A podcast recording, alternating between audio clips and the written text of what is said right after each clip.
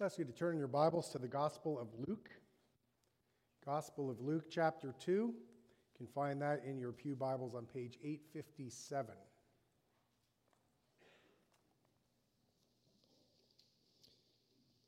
And as we continue in our first Advent series this year, remind you that I don't have children's questions for this series or outlines or blurbs.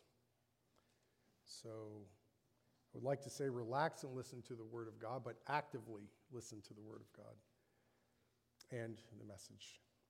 So our passage is Luke 2, verses 1 to 7. This is the Word of God. In those days, a decree went out from Caesar Augustus that all the world should be registered. This was the first registration was when Quirinius was governor of Syria and all went to be registered, each to his own town. And Joseph also went up from Galilee, from the town of Nazareth to Judea, to the city of David, which is called Bethlehem, because he was of the house and lineage of David, to be registered with Mary, his betrothed, who was with child. And while they were there, the time came for her to give birth. And we're going to end right there. Let's pray that there ends a reading of God's word. Our Father in heaven, we thank you for your word. We thank you for this wonderful narrative, this account of this most glorious event. And as we've been meditating upon it, and as we'll consider more today, Lord, we pray that you would burn these things into our hearts. Even as Mary cherished things in her heart as she heard them, so we cherish these things in our hearts. Lord, may we receive these things well from you this morning. Having heard your word read, we've already heard from you. And now, through the preaching of your word, we pray that you would help us as well. Lord, so please send your Holy Spirit in a special way to help the preacher and to help all of us who will hear this morning as we come to you in the name of Jesus. Amen.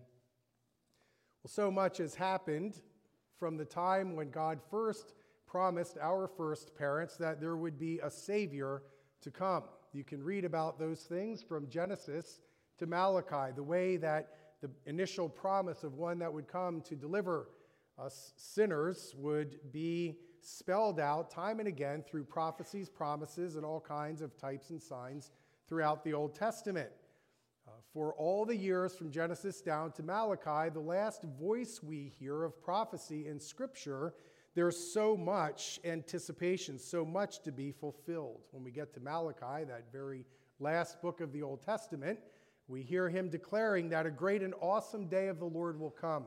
And there will be a forerunner that will come before the actual Messiah comes. He will come like one like Elijah. And so there are these wonderful promises, but then silence. Silence for 400 years. God's people not hearing really anything. There's significant developments throughout those 400 years between the testaments, between the covenants, but there's no clear word until God breaks the silence and speaks to Zechariah. And that's when the voice of God is heard once again among God's people. Luke takes us up to the point of fulfillment. That's where Luke begins when God speaks again to his people. Now, Luke, that one we know as a companion of the Apostle Paul, had to do research. He was not there when these things happened in our passage or for much of what happened in the gospel, so he would have to interview people.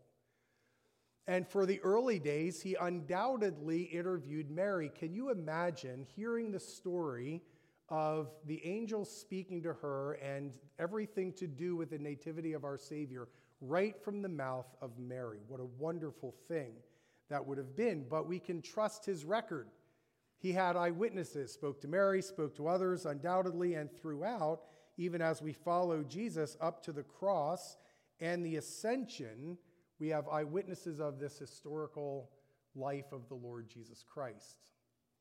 And so we have this wonderful gospel, the gospel of Luke. Well, nine months ago, there was an announcement made to Mary. That's where we left off last Sunday night. Announcement to Mary that she would be with child. And as we come to our passage this morning, we're on the verge of the new and glorious day. I want us to think about the setting first. How did all these things get set up? It's the sovereign hand of God. The sovereign hand of God. God, who's over all things and in all things, is, is creating this atmosphere in our history that brings together the spiritual reality that brings us our salvation. We need to keep in mind that there's nothing ever really just ground level, really just material, really just historical. God's always at work. There's always a spiritual reality behind everything. I believe that even this very morning, that even though we're sitting here in our tangible, touchable presence, that, that there's a spiritual reality right here, and that through the preaching of God's word, He's speaking. Through our worship, He's present with us in a special way. I believe that providentially in God's sovereignty, that each and every one of us is here for a reason. And I trust and pray that that reason is that your hearts will be inspired by the coming of the Savior Jesus.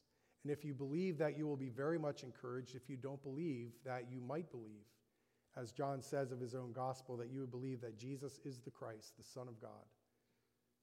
And in believing, you'd have eternal life. So nothing's really ever at ground level. God is always at work, and especially in Scripture, we see that. He always has us look above when we read God's word to look higher to Him. And above all that we see taking place on the face of the earth is God's spiritual plan. And in Scripture, it's the plan of redemption, and it's the perfect plan. Designed by God before all eternity, something beyond our understanding. We cannot probe the mind of God in this, this thing we call the incarnation, the, the taking on of flesh of the second person of the Trinity is beyond our understanding, but it is the plan from all eternity. But it takes place in time and it takes place in a place. And so, from that perspective, we can understand that, that God came to the plight of mankind that we experience, that they experienced back in these days, to save the likes of us, to work that work of redemption. Athanasius was an ancient church father who had tremendous influence on the church. In fact, he's credited almost single handedly with not allowing the ancient church to go down the road of heresy. Here is a quote from Athanasius. He writes, It was our sorry case that caused the word or the logos to come down, our transgression that called out his love for us so that he made haste to help us and to appear among us. It is we who were the cause of his taking human form, and for our salvation, that in his great love he was both born and manifested in a human body. Now, up until this point in our passage, so much has been foretold again through Moses and the Psalms and the prophets. I'm not going to recount all that. I did that in 12 points last Sunday morning. I won't do that again this morning. But all these promises have been fulfilled regarding the Christ child, but it all had to do with the way God worked out his providence. Uh, for our younger children, providence simply means the way God makes things happen. So, in God's providence, God brings all these things together, merges all these things together to set up the perfect time for the Christ to come. So, first, rapidly, we see history, geography, politics, economy, religion, genealogy, and even personalities come together. Now, each one a little slower, but not too slow, I trust, history. There's been a movement of nations for that 400 year gap that brings us to the point where the Roman Empire is the empire of the whole earth, all the world. It's an amazing empire, but it's nothing compared to the kingdom that God is bringing in earnest that Malachi prophesied, that the prophets prophesied would come in the days of Christ. Nothing compared to what's being ushered in under Caesar's watch. As prophesied, here's Daniel referring to this one superior, eternal, unstoppable kingdom. If you're familiar with Nebuchadnezzar's dream of this statue, this kingdom comes in and topples all the others. Here's Daniel the prophet. In the days of those kings, the God of heaven will set up a kingdom that shall never be destroyed, nor shall the kingdom be left to another people. It shall break in pieces all these kingdoms, bring them to an end. And it shall stand forever, just as you saw that a stone was cut from a mountain by no human hand, and that broke it in pieces the iron, the bronze, the clay, the silver, and the gold. Rome is at last kingdom to be overcome by the kingdom of God. That is, until Babylon, that which represents all that sets itself up against God, is destroyed. So, so history, geography, the placement, Rome being that, that one world power, it seems as if it's the whole world. Roman power, but in and under the authority of Rome, we have Israel, the center of God's attention. And then we have Jerusalem, the central focus of faith. And then we have the city of David, where the Christ child must be born. Politics, that hierarchy again of Rome where we have the Pax Romana, peace in Rome right now. So, so a good time in some respects for this to happen. Uh, we have Caesar, Caesar Augustus ruling. We have Herod the Great ruling. We have the Sanhedrin over the Jews. And so Jesus is not only born under the law of God, but he's born under the law of the nation. And so politics are at play, economy is at play. I don't mean to bore you with all these things. For some of us, we start to talk about economy and we drift off. But who would have thought that a pagan ruler's requiring a census in order of taxation would be a part of the fulfillment of the coming of the Christ child with amazing detail? So even the economy then played into it. Certainly, religion, that remnant of the faithful looking and longing and anticipating the Messiah, some desperately longing, some sorrowfully mourning, others probably complacent, forgetting that the great Messiah was promised to his own people. And then there's genealogy. Two individuals in the line of David betrothed. And then there's personalities. God knew who he was working with. There's no surprises there. He sends Gabriel, this no nonsense angel, to announce the news. Angels, by nature, do God's bidding, they don't mess with God's word. And he's sent with this message. So Gabriel comes, by the way, uh, there's no mocking of God's angels, or there ought not to be.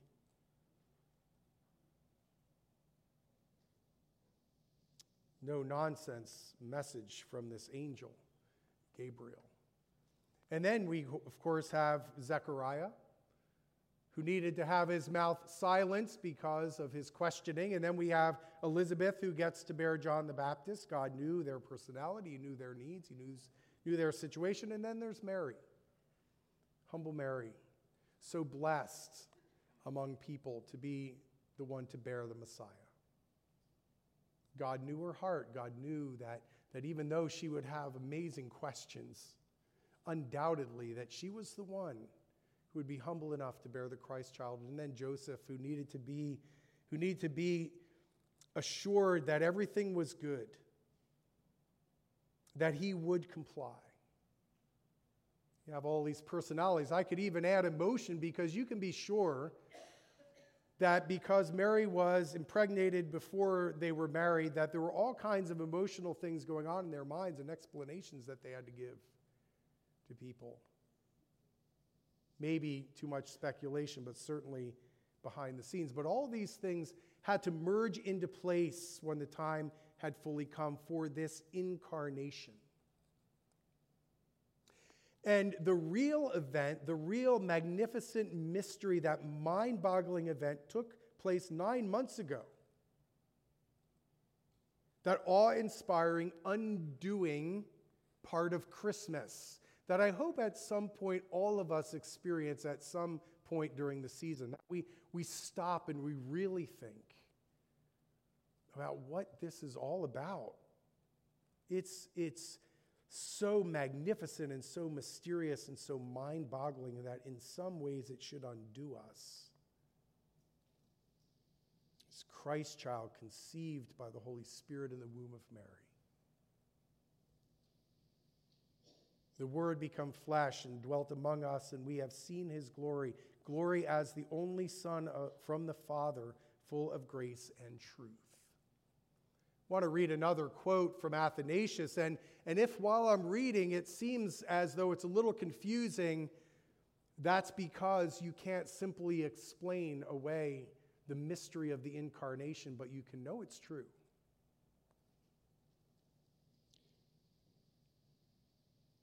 For this purpose, then, this is Athanasius, for this purpose, then, the incorporeal or no body, and incorruptible, no sin, and immaterial word, the Logos, of God entered our world.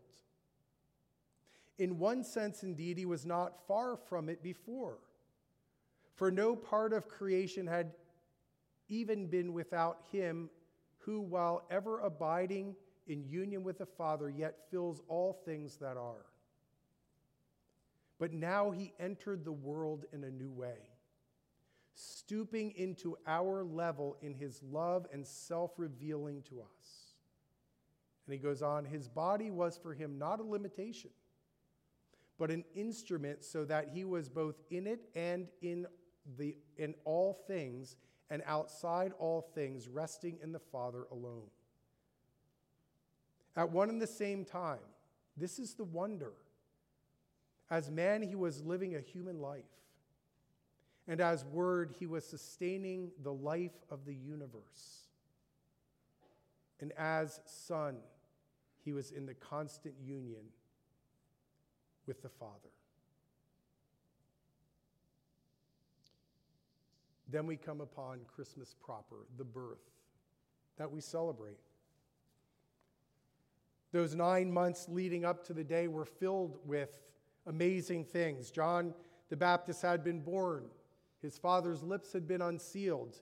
Joseph and Mary had been married by this point, and they, they came to grips with this ominous calling that they were called to raise the Christ child.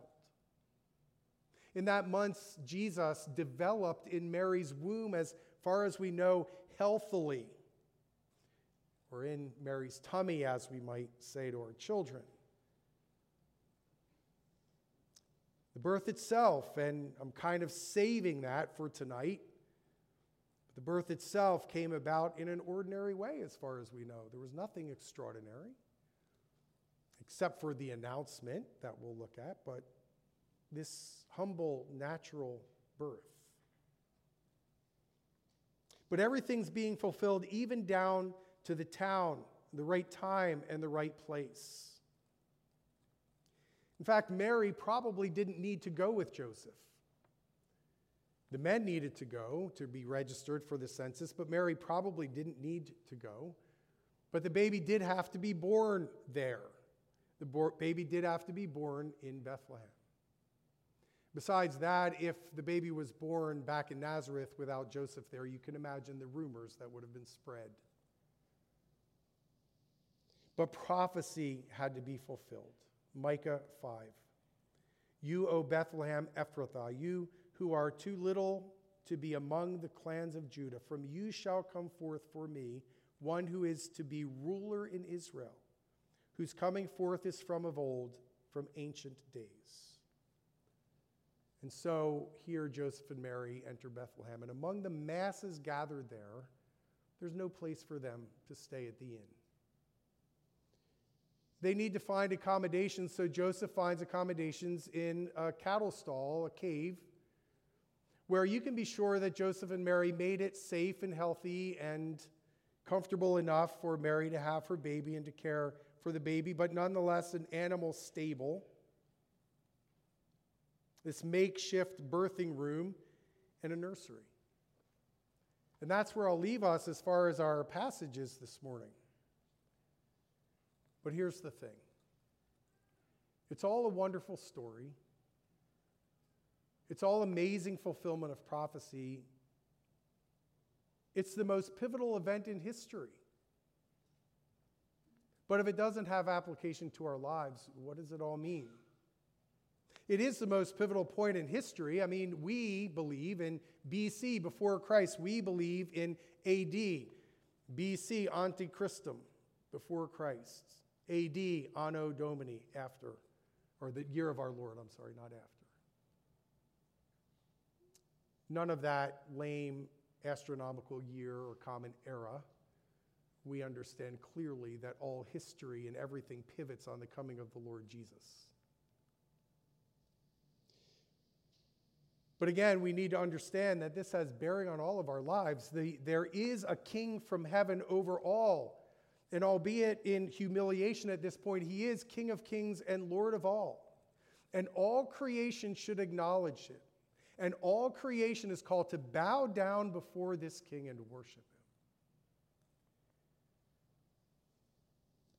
And so we have this, this beautiful, historic, accurate story of the king coming to earth, the king of glory. But if we miss the whole purpose again, what, what is it? If we, if we miss the purpose, we miss it all. It's got to personally apply to us. This is about redemption, this is about salvation.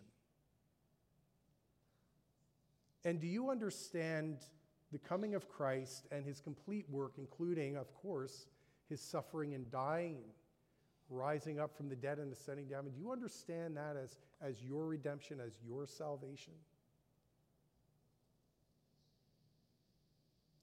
If so, then you cherish this gift of the gospel as the most precious gift that you have. And so you can celebrate Christmas with great jubilation because you know that it all has to do, at least personally, with your salvation, with the saving of your soul. It's much bigger than that, of course. It's much bigger than that. But for you, has that borne on, down on your soul? I trust it has, but if you're a skeptic, if all these things coming together haven't convinced you, with all these promises from the very beginning down to the coming of Christ, and then all that's recorded in the Gospels and in the letters that explain so much, and then Revelation that once again lifts our eyes to heaven. If all those things don't convince you, I only have one recommendation for you, and that is to pray that the Holy Spirit, the same Holy Spirit, the same Holy Spirit who worked in Mary's womb, the incarnation, that same Holy Spirit would work in your heart to open your heart, to open your eyes, to know, see the truth, and to believe in the Lord Jesus Christ and be saved. The true joy of Christmas is knowing Christ and being reconciled to God. And knowing that we have life in Him now and forever. May God grant to each one of us that unimaginable gift of grace and his salvation. Let's pray.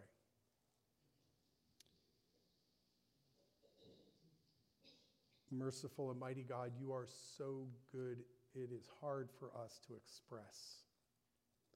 Your love is so profound and so deep and so wondrous, and your ways are so magnificent. We can hardly grasp it, but we have the truth and we cherish it. The gospel that's salvation to those who believe, all bound up in our Savior Jesus. How we praise you this morning as we celebrate the mystery, the wonder, the magnificence of the incarnation, and all that it means for all creation, for all eternity, for your church, for your people, and for us. We give you praise and thanks, and we come to you in the name of our Savior, born in humility, our Savior who died, but who now lives and who reigns and rules forever and ever. Amen.